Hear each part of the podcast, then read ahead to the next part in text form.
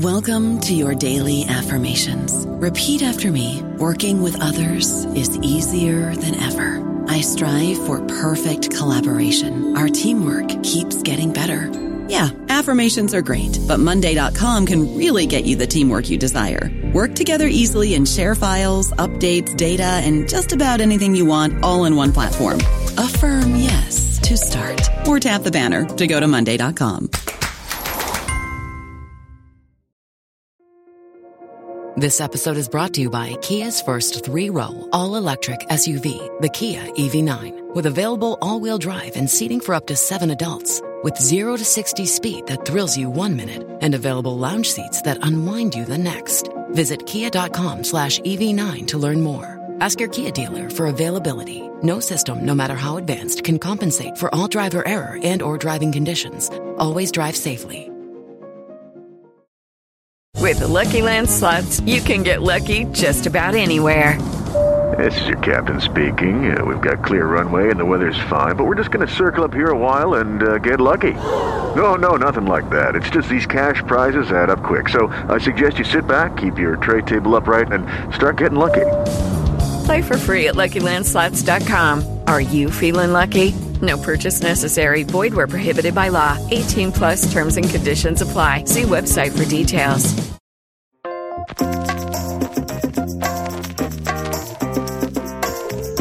Hello, I'm Meg Rosenberg, and welcome to New Books in Astronomy. Thanks for joining us today. I just had a great conversation with Lawrence Lipking, and we discussed his new book, What Galileo Saw Imagining the Scientific Revolution. This book was published by the Cornell University Press, and it came out just last month in October of 2014. In it, Dr. Lipking takes a broad look at the role of imagination in the 17th century developments that we've come to describe as the scientific revolution. And he challenges readers to think critically about the many competing narratives that have been introduced to make sense of what happened during this period. We chat about the notion of genius in the history of science, what was going on in natural history and poetry during this time, and of course, what Galileo saw through his telescope and what it means to see the world and, in seeing, change it. And with that, I'll turn it over to our conversation. I'm here today with Dr. Lawrence Lipking to discuss his new book, What Galileo Saw Imagining the Scientific Revolution. Dr. Lipking is the Chester D. Tripp Professor of Humanities Emeritus at Northwestern University, and he is the author of several books on 18th century literature, poetry, and romanticism. His latest research centers on the connection between science and the imagination and what role this interaction has played in the past throughout the scientific revolution. And I'm so excited to talk to him today about his new book. So, welcome to New Books in Astronomy, Dr. Lipking, and thank you so much for making the time to join me today. Thank you. Uh, maybe you could start off our conversation by saying a little bit about yourself. What drew you to the study of literature? Yes, I've, I've, well, I've been involved with literature from the beginning of my life, but also uh, I've had an interest in science for a very long time. And in fact, uh, when I was uh, in college, I thought about becoming a physicist. I was encouraged to do so by my teachers at the time on the grounds that uh, in in English literature there was no room for Jews, whereas in physics one could uh, freely uh, admit uh, you know admit to that. Uh, that changed, fortunately, during my lifetime, and I decided that I would give in to my passion, which was literature, and have done that through most of my life. But in this latest book, you you have returned to science somewhat, and you focus on the role of imagination in the scientific revolution. Um, I guess I'd like to ask you, how did you come to write this particular book? Yes, well, it's a good question, and there's always many different answers to it. I mean, I could go way back to when I was a graduate student at Cornell, and uh, a girl I was going with wanted to hear Erwin Panofsky talk at Wells College, which is a drive. She she had a, a car, so that was possible. And uh, during the uh, uh, aftermath of the talk, during the reception, there were very few people there, and I was able to have half an hour conversation with the great man who had recently published a book called uh, little book uh, called Galileo as a Critic of the Arts and uh, I could say that much stems from that conversation. I realized that one could be a literary scholar and actually say something interesting and accurate about science at the same time. And I've had many such conversations uh, over my lifetime. I mean, many of my friends have been scientists, and I've never observed that uh, that divide between opposite ends of the campus. I've always tried to bridge it, and I've belonged uh, at, at, Northwestern to the Science and Human Culture program, uh, which has many you know interesting bridges. Uh, so it makes sense. Another another thing I should say probably about drawing me to this book is I'm I'm conscious. I've been conscious for a long time that there's there is no acceptable master narrative in the history of science these days. That is to say, there are many different ways of imagining it. The most sensational example is the most popular introduction to the scientific revolution, which begins with the sentence, There is no such thing as the scientific revolution, and this is a book about it. that tells you uh, of uh, doubts and uncertainties. And uh, I think that's true right up to the present moment, uh, maybe more at the present moment than ever. Uh, there, uh, people don't have grand theories; they're very suspicious of them, and there seem many different ways of thinking about the scientific revolution. And one thing I wanted to do was to probe those questions of master narratives and stories. I do believe that the scientific revolution consists of stories as well as discoveries. I wanted to probe that and see what kind of sense I could make of it, uh, and maybe maybe add something in my own way by by bridging again uh, the different fields of science and imagination. So the title of the book itself, uh, and you mentioned this a little bit in the preface. Uh, you point out that every word in that phrase, "what Galileo saw," kind of asks a little bit of a different question depending on where you put the emphasis. Uh, yeah. So why uh, why are those different questions interesting to you? Well, the question's interesting because the, the, fields that have been divided and tend to be divided in scholarship are not so divided in practice. I mean, what, what I love most as a scholar is getting into the minds of, uh, of thinkers or, or writers of the past. It's such a pleasure to. You first don't understand things. Uh, uh, Tom Kuhn used to say that uh, the essential thing uh, for a historian of science was was dis- discovering the mistakes of great thinkers of the past and then trying to figure out how they made those mistakes. You know, getting into the mind until you realize that it was inevitable. That that Aristotle would think wrongly about some things, uh, that that Galileo and Kepler would think wrongly about some things, that Newton would too. To understand them is partly to understand the logic of, of their times, which is not the same as our logic, and part of the pleasure is is forcing yourself into a wonderful mind that does not think the way you do and does not think the way that modern people think. Mm-hmm. So you mentioned uh, again right up front, and what we've been talking about these competing stories that are told yeah. now about how the scientific revolution came about, or even what it was. Uh, how does imagination play into what happened then and how we think about it now?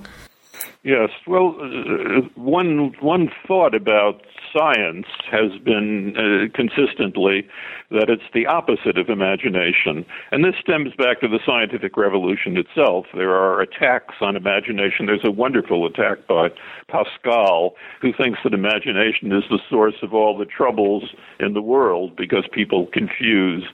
Uh, the out the outer trappings of things with the inner sense of things and uh, that that goes on. And one way of telling the story, a very popular way of telling the story, has been that the scientific revolution is an attack on imagination or a discarding of imagination, so that only hard facts and experiments are allowed.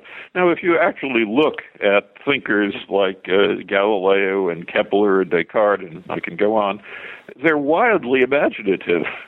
so there's there's a hole in that popular story, and to some extent, I'm trying to uh, fill in that hole by showing how important it was for people to imagine things. What Galileo saw, the phrase itself, is partly a response to that problem. What he saw was very specific things through his spyglass.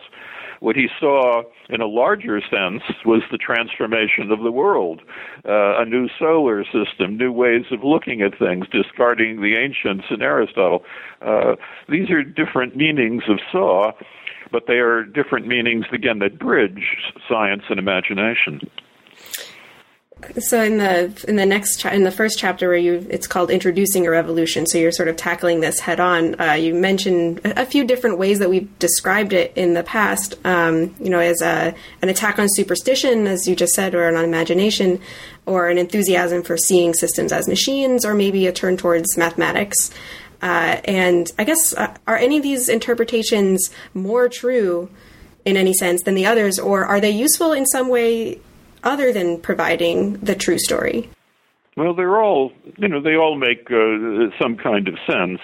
Uh, although each of them has uh, a little poison in it, uh, that is the, the disenchantment of nature, uh, which I start with, which the phrase made popular by Max Weber. Uh, that that notion that what happened in the scientific revolution was to take the mystery and magic out of nature, to stop thinking of nature as a a, a being, something pers- uh, you know, uh, personal, almost uh, a goddess in, in effect. And disenchanting nature meant that you no longer attributed purposes to things. You no longer thought that there were uh, intelligences guiding the, the movements of the planets. You no longer thought that each tree had a little god or goddess in it. And uh, that that's very basic to uh, ways of thinking about the scientific revolution. And you know, there's there's much truth to the way in which uh, personalizing nature uh, stopped and yielded to experiments. But uh, there's also a limitation to it. The uh, the notion that nature is purposeful and interesting is is still present, and and even the goddess of nature uh, who's now become Gaia, uh, uh, is still a living force in scientific thought. I mean, when we think about the what's been happening to our planet, uh, we can't help uh, thinking of the planet as having, if not a personality, um, a, a an organic being. Uh, so that uh, even that even that seemingly uh, innocent notion that is that nature needed to be disenchanted even that is to some extent uh, not quite true. And when you think of uh, uh, the mechanization of nature and the uh, mathematization of nature as other ways of describing what happened, each of them uh, is true in some ways and and not so true in others. I mean, is the universe to be understood only mathematically? Is the world to be? Are our bodies to be thought of as machines? Uh, if so, it would be very easy to discard the notion that we have such things as consciousness. These are living arguments. These are not settled. Uh, the idea that a human being is a machine is still opposed by many people, including me. Uh, it did not carry all before it, and it needs to be complemented by uh, an interest in in um, uh, imaginative ways of thinking. Okay, thank you. What's uh, interesting about the, the next chapter is we dive right into Galileo. But you begin with this fable of sound, and it's about a man who wants to know how the cicada makes its sound. Uh, would you mind maybe giving us a brief summary of it and talk about its significance to Galileo?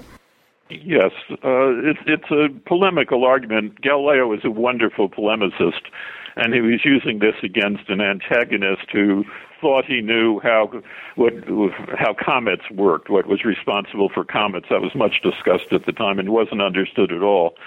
And uh, there were sensational comets, and people try to explain them. Anyway, Galileo was trying to attack the notion of certainty in his opponent, and he started with a, a parable uh, uh, about a, an innocent man who became fascinated by, first of all, by birdsong and how did birds produce those songs? And then heard more and more sounds. And and you know shepherd blowing into a into a pipe he did. Uh, the, this person doesn't even understand what a pipe is at this point, and he goes around the world. How does how does a temple door make sounds when it's opened, and what happens when uh, uh, a tympanum is, uh, is put between the teeth to make sounds, and finally comes to at the end after after exploring all these questions. He comes to a cicada, or a cicada, and doesn't understand how it's how it works. It doesn't seem to make sounds even the way that uh, crickets do through its uh, uh, through rubbing its feet and so on. So he keeps probing it and probing it, and then at last decides it must be the shields on its chest somehow, and he puts a needle in and he kills it. And then he decides uh, maybe there's uh, he'll never know the answer to some things. Maybe you have to kill things finally to try to get at the opposite, and maybe God uh, could produce a hundred other ways of producing sounds that we'll never know. And that's uh, uh, it's it's humble and modest from Galileo's point of view, but it's also an attack on his opponent who thinks he can kill everything, who thinks he can give final explanations. So it, in one ways, it's uh, it's praise of curiosity and probing. Uh, then uh, it gets him into trouble. At the same time, I mean, my argument, my argument is that uh, a very crucial moment in the history of science was when Galileo was interviewed by the Pope, who had been his friend, the new Pope, who had praised Galileo in the past, and they and the Pope loved the the fable of sound because it illustrated his favorite point, which is that God could produce uh, the world in any number of different ways, and we could never fathom completely how he did things. And Galileo, uh, and, and he he he told this to Galileo. There was a long silence, and that silence was taken for acquiescence but I think it covered a colossal misunderstanding at the heart of uh, Galileo's troubles. Galileo probably thought this meant permission to explore as much as he could the different ways of producing things, the different ways of producing sound, most of all, the different ways of producing the universe. Uh, the Pope presumably thought differently. He thought that it meant that the church had a right to um, uh, propounds the right way of thinking of things, and that uh, God Himself uh, had many more possibilities than uh, any scientist could ever uh, hope to fathom. And uh, there was the there was the beginning, I think, of the rift that broke apart not only Galileo and the church, but uh, for a very long time, and one could argue even right up to the present, the rift between believers and scientists. Hmm. One of the uh, points you make a little later in this chapter, um, it particularly struck me, is about the difference between the etchings of the moon that are ultimately printed in the Starry Messenger and the drawings that Galileo made for himself that were not published. And you make the case that the etchings are meant to be more of a map than a likeness. And I wonder, could you elaborate on that? And I guess, what does it mean? As you say, to claim the right to tamper with the evidence of the eye. That was particularly yes. interesting to me. yes, well, it's very it's very peculiar, and in fact, lately you may have uh, known that there's a tremendous scandal about a forgery. People have been fascinated because in a matter of months, Galileo seems to have reconceived his pictures of the moon, uh, and uh, there's there's been interest in a missing link, and somebody discovered the missing link, a book with uh, uh, drawings in it that resembled the later etchings, uh, and it turned out uh, that a, a tremendous swindler and con artist named Massimo De Caro uh, a Neapolitan uh, who'd written on Galileo and felt unappreciated, had managed to make a wonderful forgery. And it's been uh, really there's a lot of a lot of great historians of science with egg on their face about that one. uh, but uh, fortunately, I never quite fell for it, so I had to revise footnotes, but never my text. I'd have to I'd say. But the uh, uh, the difference between the two, the two uh, is is uh, uh, sort of extraordinary, and, and particularly in the, the great crater that dominates the etchings. uh, like a, a navel in the moon, as I as I say. And uh, I think it's clear that it's there because Galileo wanted to show something he deeply believed, that is, he knew, even though it might not be completely confirmed by the best. Uh, uh, evidence he could find at the time. He, he he knew that the moon was like the Earth. It was three dimensional. It had mountains and valleys and shadows, and uh, the crater was a good way to show in a three-dimensional way uh, the uh, the irregular surface of the moon. And I, th- I think he did. Uh, uh, let us say, exaggerate the evidence. I don't, I don't want to say he completely faked it. There are, after all, craters on the moon. But he exaggerated them. He forced the reader to see what he wanted the reader to see and uh, you know that, it takes imagination to do that, even though uh, uh, one might have doubts about it as a scientist. So at the end of this chapter, you actually tell a little fable yourself um, about a man who was born with amazing insight and an extraordinary curiosity. And he makes discoveries about the universe and is ultimately punished by his neighbors for unsettling them. So uh, I thought that was that was a very interesting parallel to tell a little fable of your own at the end. What led you to do that? Well, uh, yes, I wanted to make the point, and the chapter does make the point. Each chapter, by the way, does have uh, a, a through line about a different way of imagining what, what happened during the scientific revolution. And, and the theme of the chapter is that uh, to see things is to change them. It's partly a challenge to authority, but when you see things, you'd like to think they were neutral, like the man who tampered with the cicada, right? He's, he's just trying to find out how the cicada uh, makes its sounds, but he kills it. And seeing things in a vivid way and following your curiosity to the end uh, will finally destroy the world, uh, the world that we complacently have taken for granted. And uh, I, I felt I needed to reinforce that with a fable at the end and talk about the way in which uh, Galileo himself uh, could not resist that uh, desire to see things through to the end, to see everything, to come to a final conclusion. And when you do that, you do, and when you do it as well as Galileo did, you change the world. So, in the next chapter, we take a look at Kepler, and you focus first on his treatment of the geometry of snowflakes which is not one of his better known contributions. So, what does this work about snowflakes, the six pointed snowflake, demonstrate about Kepler? You know, Kepler tries to understand the phenomenon, which is uh, why all the snowflakes that fall on his coat have six corners.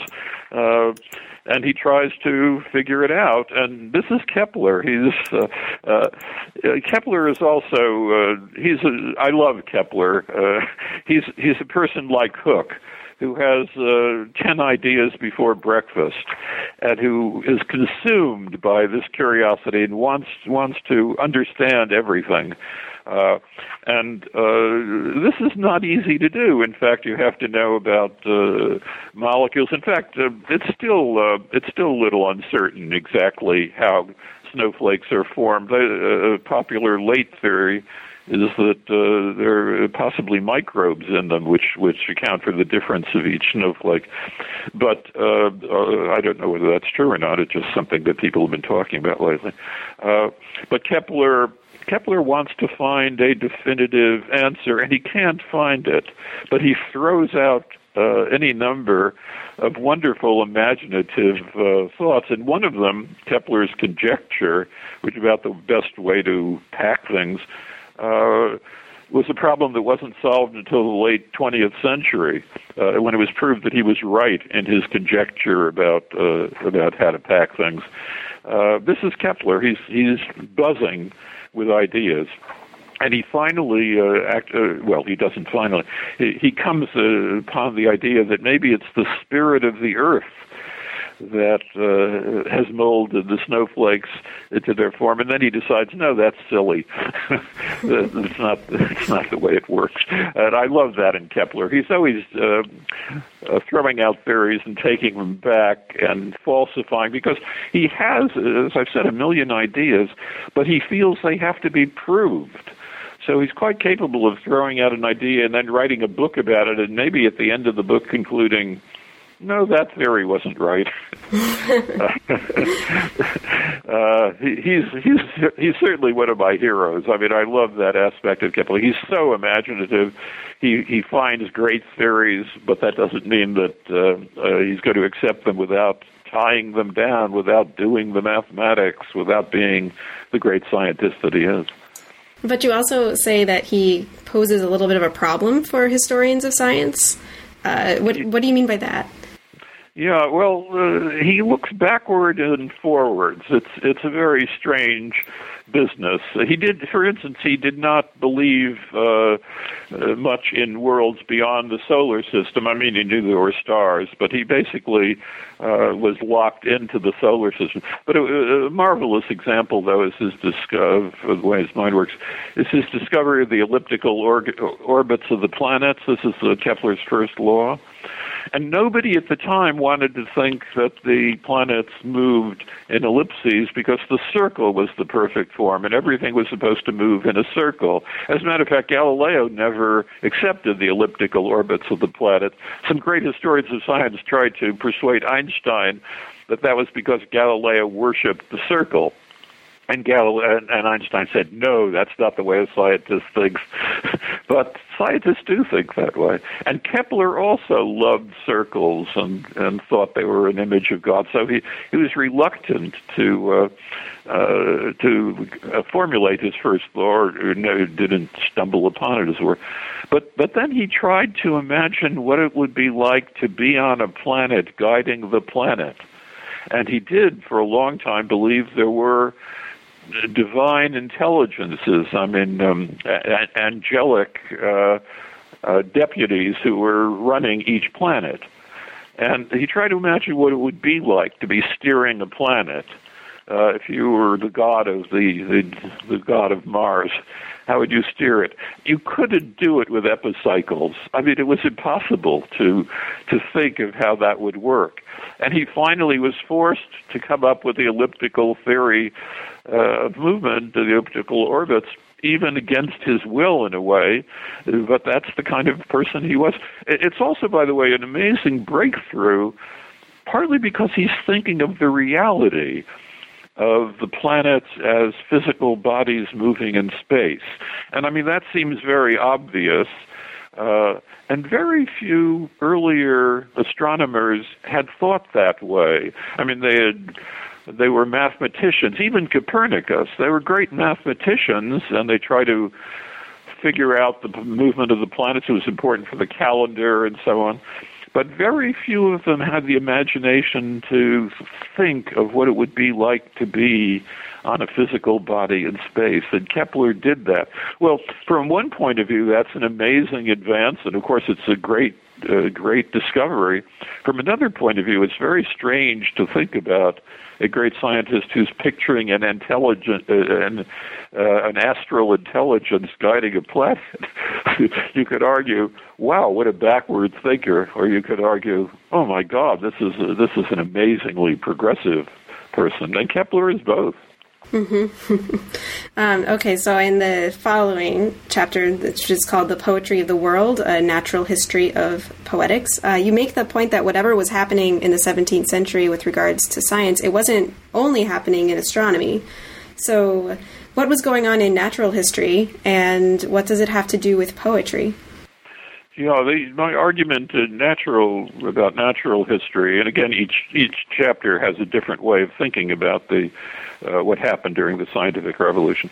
Uh, my argument there is that uh, natural history really belonged to uh, poetry, or let us say to myths, or to, or let us say enchantment, to use Max Weber's term. That is, you wanted to think about what flora and and fauna were and what accounted for them. Uh, earlier thinkers had almost uh, always said it has to be for human good.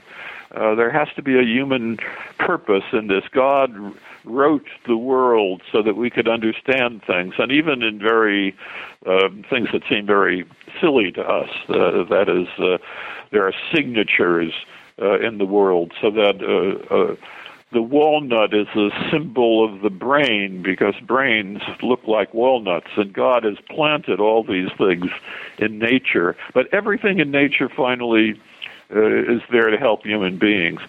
And uh, the myths of natural history are overwhelmingly uh, rich poetic material. Uh, and then suddenly, or not so suddenly, people begin to think uh, maybe there, maybe natural history has its own purposes. Maybe they're not entirely there. Maybe the things of the world, the flora and fauna, are not just there to uh, help human beings. One reason for this, by the way, is the discovery of the New World, where the flora and the fauna uh, were, were, uh, were in many cases previously unknown and had no mythology surrounding them. So you you could look at a flower and not think that it was uh, a symbol of something else. It was a rose or a lily, and you knew all the associations with those things, but you didn't know the associations of of uh, new things. Just just uh, uh, later in the 18th century, for instance, the kangaroo. there there was no mythology of the kangaroo. You had to look at it uh, as itself, at least for a while. Uh, and this happened in poetry too, and poetry changed as a result. Uh, it changed, first of all, I think, because of the clash between different ways of thinking about the natural world. Uh, and uh, that clash was wonderful for poetry, in my view. That is, it was a, it was a clash that made poets have uh, uh, give in to the the deep uh, questioning and tension uh, in their observations. And metaphysical poetry, I argue, is not as many earlier um, scholars have said, uh, a worship of uh, God's universe simply. Uh, metaphysical poetry is an infinitely questioning poetry, which, which looks at the challenges that the new ways of, uh, of thought have, have brought to the old ways. So that's interesting. You say it was a wonderful thing to happen to poetry, but it's also um, has to do with this uh, division between words and the things that they represent. And there's also a sense that there was a moment where things lost their magic, uh, and this has yeah. to do with words. Um, can you go into that yeah. a little? Yeah, I mean, I, I may have to write a, a book on this sometime. Uh, yes, uh, there there is a notion, and it's still the dominant notion of literary history, that the old myths were poetry uh, and necessary to poetry. And I, I and there's some again there's you know there's always some truth to that. But I want to argue uh, uh, against that, that in some ways uh, a new kind of poetry came to life when things lost uh, lost their magic. Uh, Bacon uh, strongly opposed uh, the substitution of words for things. He thought that words tended to mask things that people got lost in their verbiage and used, uh, you know, all kinds of, uh, of foolish uh, substitutions for real experiment and real thought. And um, there is a Baconian strain to much later poetry uh, that tries to see things as they are. That tries to see animals, for instance, as separate creatures, not not simply there to serve man and that also has its uh, fascination and spirit. And I think a lot of the best poetry is alive to that notion, and certainly alive to the tension between letting ourselves be simply caught and submerged in words and being attentive to the world as it is. Okay, so the next chapter focuses on Shakespeare, in particular King Lear and what it would have meant during that time to detect whether someone is alive or dead. So, what does Lear reveal about early 17th century conceptions of life and death? Yes. Uh, yeah, Lear is, uh, of course, there are many ways of looking at Lear. Uh, I focus particularly on that hovering moment when you can't quite tell when somebody is alive or not. That was a very important moment in uh, the Shakespeare's time and and understanding what life was and what death was was uh, very difficult uh, because people wanted to think of life as something very particular, a soul or a spirit. So they were interested, for instance, in death scenes and that the moment when the soul left the body. That's what that's what life was uh, a bringing together, a knitting together of the soul and the body. And uh, this was uh, uh, dominant, and it was dominant even for great scientists like like Bacon. But against that is the is the uncertainty and the fascination of uh, different ways of thinking about life. Uh, there's also a sub theme in this chapter, I should say, which is about prolonging life. Uh, Bacon thought that the first scientist, natural philosopher, he would have called him, was Orpheus. This is very strange, one would say. Why Orpheus? Well, because of Orpheus's trip to the underworld to bring Eurydice back to life. And that's the basis of science, according to Bacon. That's what science is about, is prolonging life. Uh, later think uh, today that's a very uh, strenuous argument because many many uh, fine scientists, uh, one I, I knew somewhat, Sherwin Nuland, for instance, think that this is a terrible way to think about science. Death is a natural process. Bacon thought that, uh, for instance, we could uh, restore the length of life to that of the patriarchs. Why why can't we live 800 years? Well, this is not a good argument. Uh, uh, and it wasn't a good argument in Bacon's time, and it isn't a good argument today. Uh, and, and many physicians and uh, other scientists think that uh, maybe there's been too much emphasis on on prolonging, you know, the last stages of life desperately and putting all our resources into that rather than trying to make life better. Mm-hmm. Uh, so that's one that's one issue. I, I don't touch on it fully in the chapter, but it is certainly an issue in the chapter. But the further issue in the chapter is, of course, what it means to imagine death and in relation to life, and, and what what death does to our sense of life. How uh, our notion that we are constantly living in the shadow of death changes uh, the way we live. There's also this really interesting tension that you bring up that has to do with the stage performances in particular, um, in that the audience knows that the actor playing Cordelia, for example, isn't dead. Uh, but it's those signs, the, the breath on the glass and the feather moving, that can't occur in the performance because the character Cordelia is dead. Uh, so I had this this question: um, Does the performance aspect of the theater of the theater as this play tell us anything about how people were thinking about life and death that the words of the play, when you read them, can't tell them can't tell us themselves? Yeah, they, the, yes, the that moment of not knowing whether one is alive or dead, it it runs through the chapter, uh, and it has. Uh, you know, it has interesting effects on an audience, I think, and it has interesting effects on uh, the way we think not only about theater but about life, because there is a no, there is a way in which life springs eternal on the stage, uh, as the actors. Uh, come back for applause at the end. All the dead characters could leap up, and uh, yes, and it, it, it teaches us something about uh, uh, our, our own expectations. I think uh, it also uh, involves the way in which we, Im- our imaginations, uh, create the circumstances of distinguishing life and death. Uh, the wind is alive, for instance, nature is alive uh, in Lear in the play, and uh, this is uh, to some extent we're forced into thinking that way by plays. We take the stage actions for reality, and then the illusion breaks.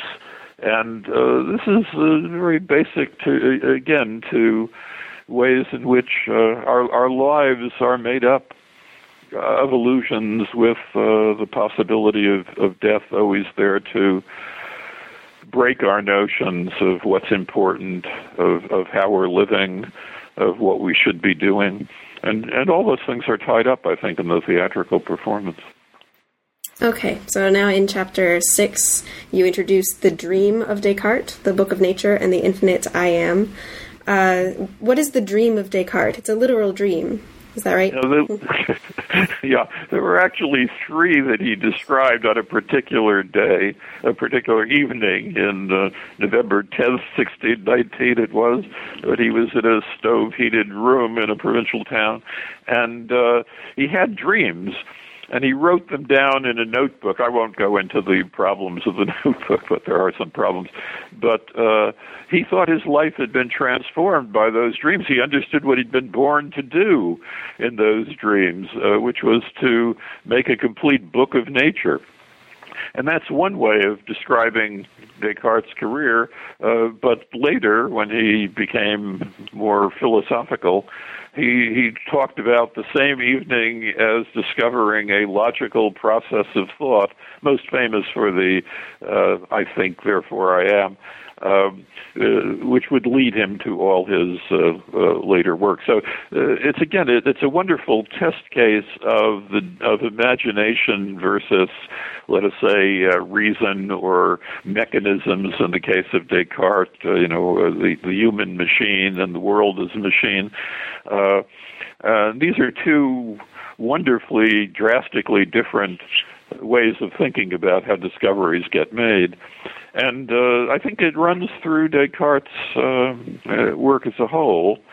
I mean, his life work, his life work was not as a philosopher. It was really replacing Aristotle as a as the book to be taught to school children uh, by giving a version of the world as making complete sense, trying to think of how you could explain everything, the theory of everything, which is still so powerful for scientists like uh, Steven Weinberg, for instance, and is one of the things that drives science, the attempt to understand everything, and that's behind Descartes. And then the the interpenetration of imagination, and that partly that means even thinking of things in terms of pictures. Uh, the interplay between that and and proof, the uh, uh, the tying down of thought, uh, that's very central to Descartes, is, is what I argue. So it seems like there's really a struggle with him uh, where he is opposed to the imagination in some sense, the separation of the mind and body, but at the same time, he's highly imaginative himself. He can't help but put out images for people to latch onto he's extraordinarily imaginative.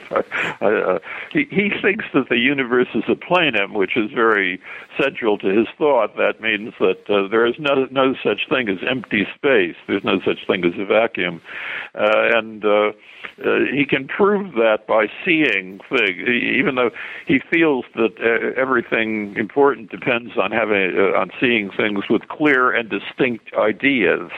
But that means partly seeing clear and distinct ideas of an empty of the middle of an empty box, which is filled with matter, as he would as he would say, subtle matter and the universe is full of subtle matter even when you can't see it. In some ways, this is very comforting because it means something is holding us up. The basic question of why why, not, why the Earth is not falling through space. Um, uh, Newton gives uh, a different explanation. Newton believes that most of the uh, the universe is a vacuum, and things are tied together by invisible forces at a distance, like gravity, attracting things. Uh, this is, you know, it's somewhat amazing. It's it's counterintuitive. And Descartes is much more intuitive. No, there's things holding us up. Uh, the universe is full of stuff.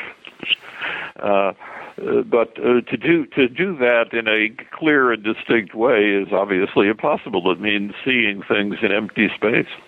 Mm-hmm. Uh, well, moving on to chapter seven, uh, you focus on a history of error. And mm-hmm. you make the case that there is an obsession with error that took hold in the 17th century, but also that the meaning of the word changed rather dramatically. Can you describe a little bit about what happened? Yes, there, there's many different criteria for error. Uh, one argument, uh, I mean, to oversimplify greatly, would be that uh, error up to the 17th century had been defined largely in terms of heresy, at least for a millennium. Uh, that is, it wasn't it wasn't uh, little mistakes and errors. We're all prone to those, of course, and it wasn't even getting facts wrong. Uh, everybody can do that. It, it was going against the right doctrine, the right uh, credo, and you could get killed for that.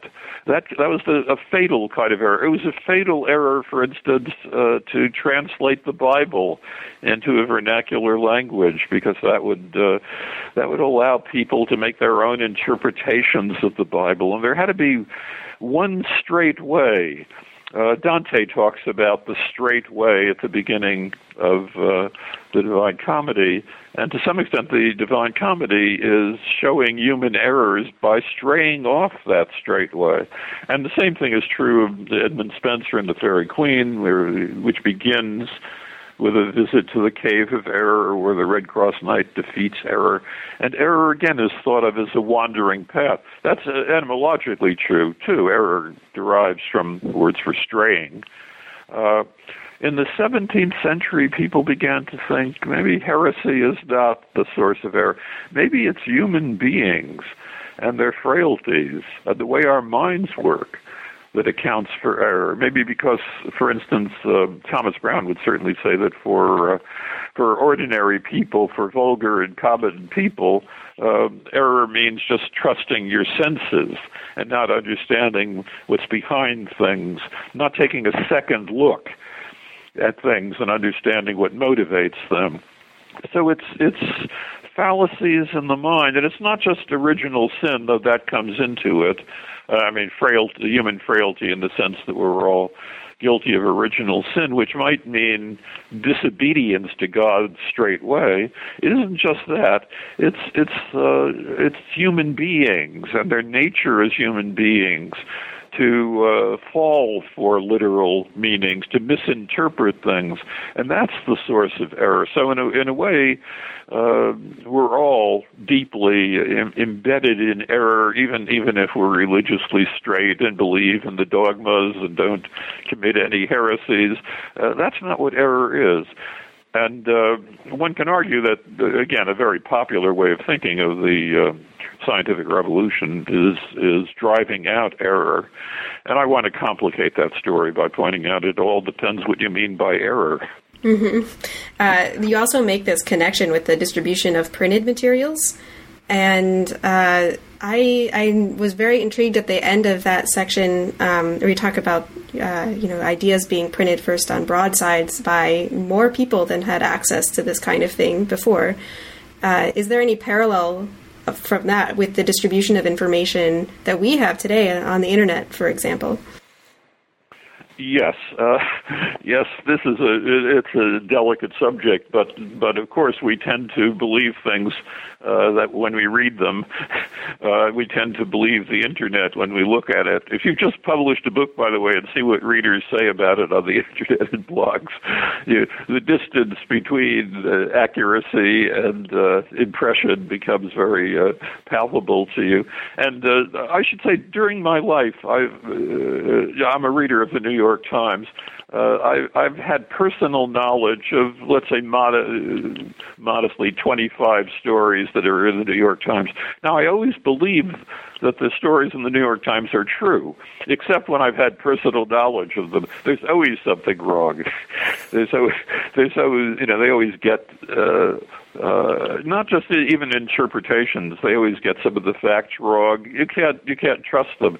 That, of course, is only when I have personal knowledge. I trust. I always trust. Uh, uh, other stories when I don't have personal knowledge, and and I think that's still true, and it's certainly it's certainly true. The internet. I mean, whenever you you get uh, uh, a deep knowledge of something, whenever you really explore something, you you realize that the popular version of it, the ordinary version of it, isn't uh, is not right.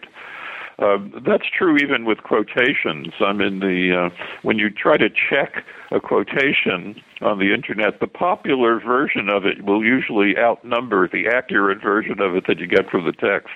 That's just the way the world works. Mm-hmm. Do you see is that anxiety that uh, over you know not necessarily being able to trust everything that you read uh, is that the same anxiety that we see in the 17th century, or are there differences between then and now? Well, there there are certainly differences. I mean, the, the, in the 17th century, there's much more trust in authority and nobility, uh, and uh, uh, again orthodoxy, uh, and questions of trust come into it. I mean, this is uh, this is where I uh, I end the chapter really. It, it's a problem for us at the moment, I think, because there's an erosion of trust. Uh, so many people do not believe in hard based science now. I mean, so many Americans don't. You know, do you believe there's such a thing as global warming? Do you believe there's such a thing as evolution? Well, uh, in order not to believe in those things, you have to distrust uh, the scientists who have established uh, and proved uh, such theories. And uh, the lack of trust is is amazing these days. I think. I mean, I've seen it change in my own lifetime. Uh, uh, it's uh, it's disturbing because, uh, as Thomas Browne says and as Samuel Johnson says, even the devils have to have to have some trust and believe in truth uh, in order for hell to work. The devils don't take lies to tell lies to one another. For truth is necessary to all society, societies, nor can the society of hell subsist without it. Uh, uh, uh, but that's broken down. I mean, to some extent, we're we're uh, we're living partly in hell these days. okay, well, moving on from from hell a little bit. Um, so chapters eight and nine are actually they share a title, uh, "The Century of Genius." So I, I was a little bit curious about why you chose to structure this part of the book that way. Why does that topic need two chapters? Yeah, well, partly because the chapter was so long. it had I wrote it as one chapter, of course, and, and then it it it uh, it swelled, and I had to do something with it. But uh, but uh, I wanted to write about genius because uh, it's so unpopular these days in uh, scientific, not in scientific circles so much as in the history of science. Uh, people uh, have given up on ideas of genius. There's a book about Newton, for instance, by uh, uh, Patricia with, uh, in which he has total skepticism about any notion of genius pertaining to Newton. Uh, and uh, I, you know, I I understand where that's coming from but I thought it had to be re-examined. Uh, uh, it's also counterintuitive to think uh, that Newton is not a genius, that uh, uh, Einstein is not a genius, that somebody else would have discovered the law of gravity if it hadn't been for Newton. Of course, that's that's true, but how long would it have taken? Uh, somebody else would have understood space time without Einstein. Well, maybe. Uh, I, and I thought a, an unprejudiced uh, look at what genius means and how genius affects the history of science would would be a refreshing change from what people have lately been writing on this subject. So, uh, uh, well, what is a genius then, and what do we gain or lose by looking at the history of science as this sequence of exceptional thinkers? Well, it means different things, and that, of course, is is part of the problem. I mean, it, to some extent, the modern notion, uh, which is largely secular, is is a recent development, and even the word itself has changed a lot. Um, in the 17th century, it was a dangerous uh, subject because uh, the suggestion that human beings could aspire to be gods um, is very disturbing. Uh, there was the great chain of being with everything in its place. And uh, remember, original sin itself began, uh, according to the Bible, uh, when uh, Eve thought and and Adam was lured into thinking that uh, maybe they could aspire to be like gods. Uh, maybe God was hiding something from them that they needed to know, the source of knowledge. So that's that's in a way the um, the first sin of all. And then when you start to think that there are people who are much better than the rest of us, much smarter than the rest of us, maybe even godlike. This is deeply disturbing. And it took some time for our modern notion of genius uh, to set in. Before that, it meant a particular kind of talent, so that Copernicus could have a genius, a genius for mathematics, which he certainly had. But that doesn't mean that Copernicus was a genius different from the rest of us. Uh, and then, uh, in a way, Newton is the first uh, scientific figure to be universally celebrated as a genius, uh, as somebody who's amazingly smart, amazingly different from the rest of us, not even intelligible really to the rest of us. I understand that quite well. When when I was uh, in junior high school, I had a teacher named uh, Mr. Sir, who was very methodical, a math teacher. He was a very good teacher, but he had no uh, intuitive sense of math. So when he asked, when he posed problems, the smart Alex in the class, like me, would give the answer immediately, and this outraged him. How did you get from you know point A to point uh, F? without going through B. mm-hmm. Go back and give your answer in a methodical way. And of course, scientists, you know, good mathematicians don't they they're they're forced to do that, but they have intuitive leaps.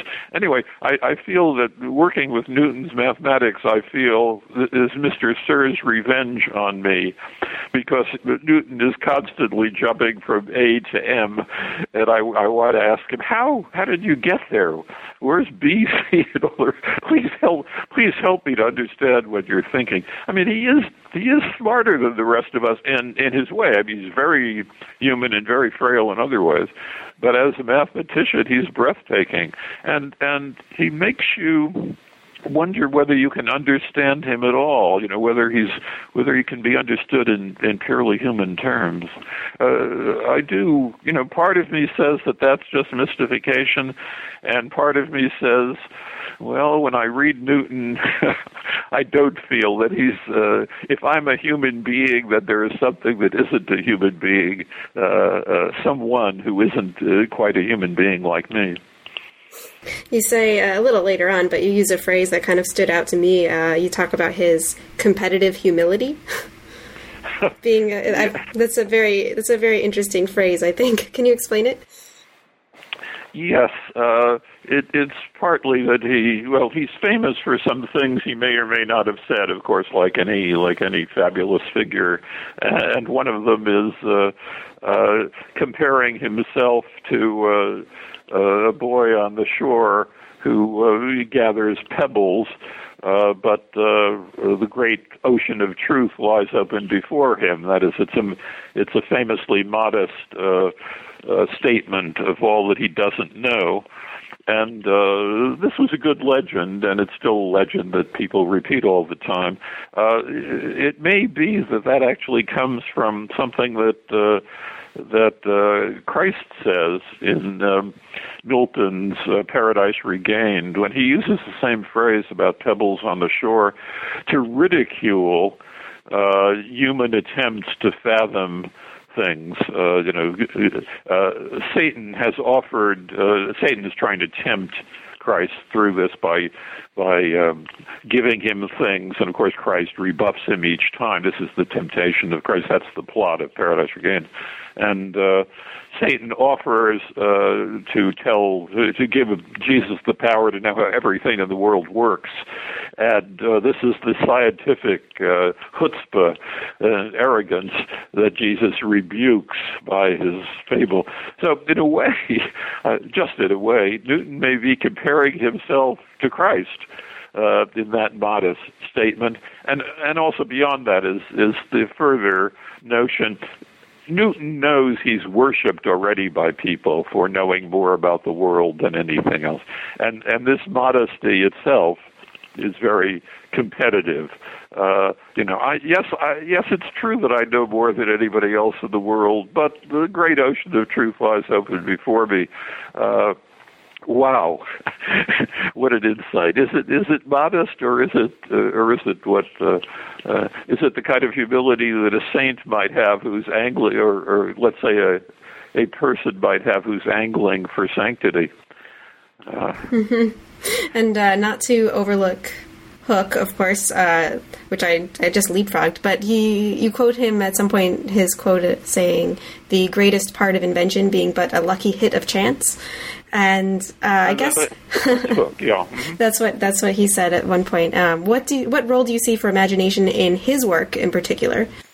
Well, Hooke is very imaginative, you know, is wonderfully imaginative. Again, uh, like Kepler, he has any number of ideas. Many of them work and some don't. I mean, he actually uh, understood something about uh, the age of the Earth and fossils uh, almost a century before anybody else did, but he couldn't publish it. It was just too dangerous to say that the Earth might be, who knows, maybe millions of years old.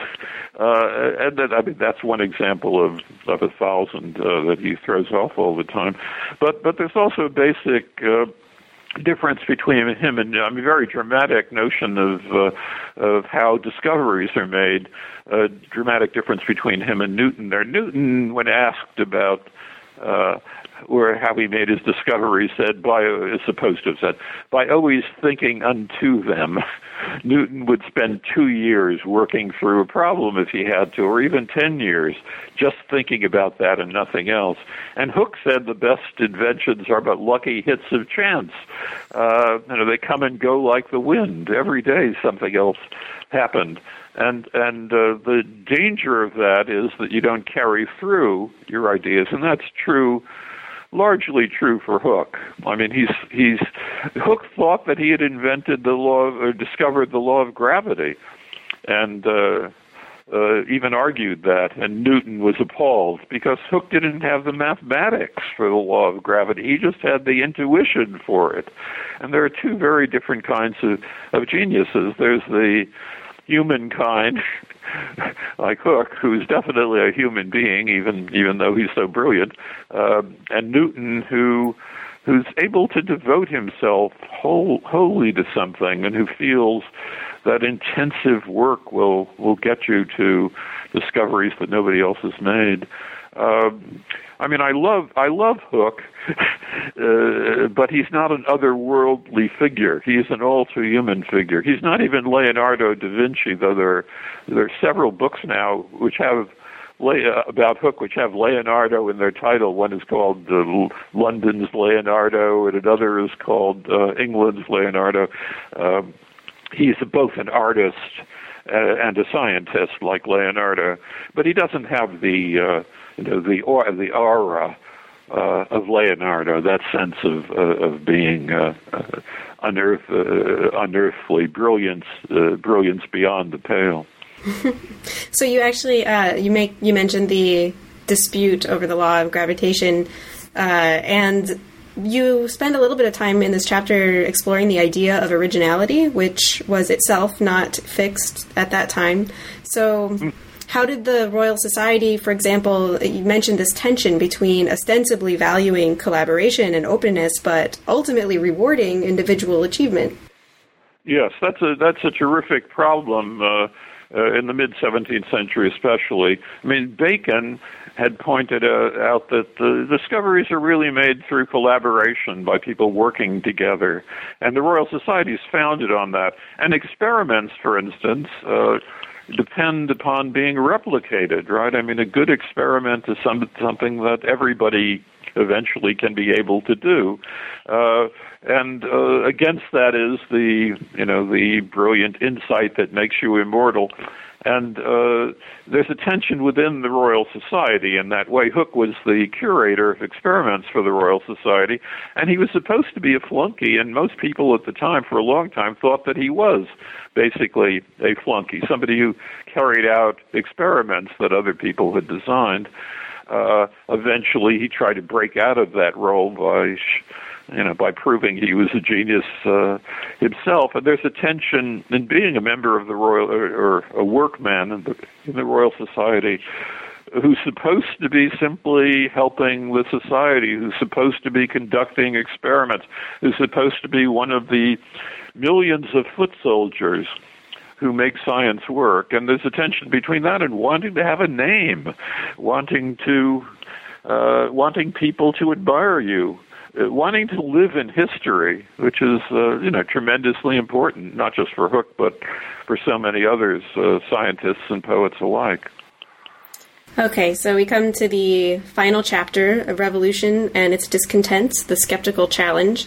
And you kind of come back to the question that's hinted at at the beginning was there a scientific revolution at all? And this modern debate uh, are multiple competing stories about what it was or whether it happened. So, I guess my question, my final question about this chapter for you is what do we gain from skepticism about the existence of the scientific revolution? Well, yeah, uh, one thing uh, to be said is that skepticism is something that we were taught it by the scientific revolution, uh, and and the great skeptics deserve their voice. I mean, some of the great scientists of the uh, of the 17th century are are known for being skeptics. Uh, uh, Pierre Gassendi is one, Marin Mersenne another, uh, and you can argue that uh, you know even people like uh, uh, like Bacon or almost everybody I've talked about has a skeptical moment. So that to some extent this discontent uh, or feeling that there's no one explanation, for instance, that there's always another way of looking at things. We go back to the fable of sound. There's always another possible explanation. To some extent, that's something we got from the scientific revolution itself. It's something at the the heart of the way that people were thinking then, and it's also something uh, uh, that we're thinking about now. And there is a term, you know, I talked before about the lack of of trust for authority in modern times, and there's certainly some of that. I mean, there are no grand theories now. Um, people are very uh, suspicious of anyone who tries to have uh, a single theory. I mean, the the career of uh, uh, Thomas Kuhn's interesting in that way. Uh, at, at one time, I mean, within my memory, and you know, I, I used to know Kuhn. Within my memory, the his structure of scientific revolutions was supposed to be an explanation of the way that revolutions happen, and it still is in some ways. Uh, but it's hardly mentioned by people now who write about the scientific revolution. They, the idea that there is one way of mastering what happens uh, in a historical moment is is very unpopular, and the, and many of the best historians of science these days are doing micro history. You know, you look at one thing. Let it, let us say uh, you don't look at uh, what happened to the heavens. You look at at the way that uh, uh, telescopes work and how they were uh, invented and how they were improved and so on. And you focus on that. Um, you know, let the heavens take care of themselves. Uh, and, and I, I appreciate that. I mean, most of my friends who are historians of science are doing microhistory. Uh, nothing wrong with it. You, you know, it's fascinating. It's curious. You discover a lot of things. But uh, to some extent, my book is an attempt to think again about larger ways of trying to imagine what happened then and trying to imagine how that still affects the way that we think and the way that we live our lives today. Well, thank you for that and for all of the responses that you gave, very thoughtful answers. Uh, to wrap up our discussion here, I just have one more question, and that's what's next for you? What are you working on, and what's exciting to you? Yes, I don't like to repeat myself, and this book, this book is a sign of it. I mean, I'm doing something completely different from what I've done previously in my career, so repeating myself is is the problem. There, there are two things uh, that I've been thinking about. Uh, uh, one of them is again uh, carrying the uh, this project in the history of science forward a little bit by trying to think backwards. I, I've talked several times about ways in which uh, things that happened in the 17th century anticipate ways of thinking in the 21st century, and this is done by looking at what happened in the 17th century with some reference to modern times. Another way of looking at these things would be to look backwards, that is to start in the 21st century and look backwards toward the scientific revolution and, and draw connections between them more explicitly than I've been able to do in what Galileo saw. That's one project. Uh, another project I have is going back to uh, poetry, and I'm, I've been appalled in teaching. I still, even though I'm retired, I still teach one or two courses uh, every year, it seems. And uh, especially with graduate students, I've been appalled by how few of them have a sense of the history of poetry as a whole. How poets have learned from each other and grown from each other and are connected to each other. So many people are period specialists who have no sense of changing times and and the continuities in poetry, and uh, uh, I expect that from undergraduates. But as I say, more and more people with PhDs in English have no notion of the history of poetry uh, as a as a continuity, and uh, that's probably something that's going to frustrate me into writing a book.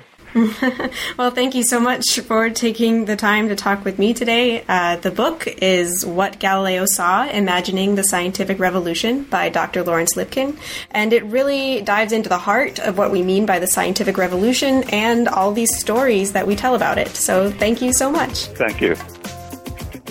You've been listening to New Books in Astronomy. Thanks for joining us, and see you next time.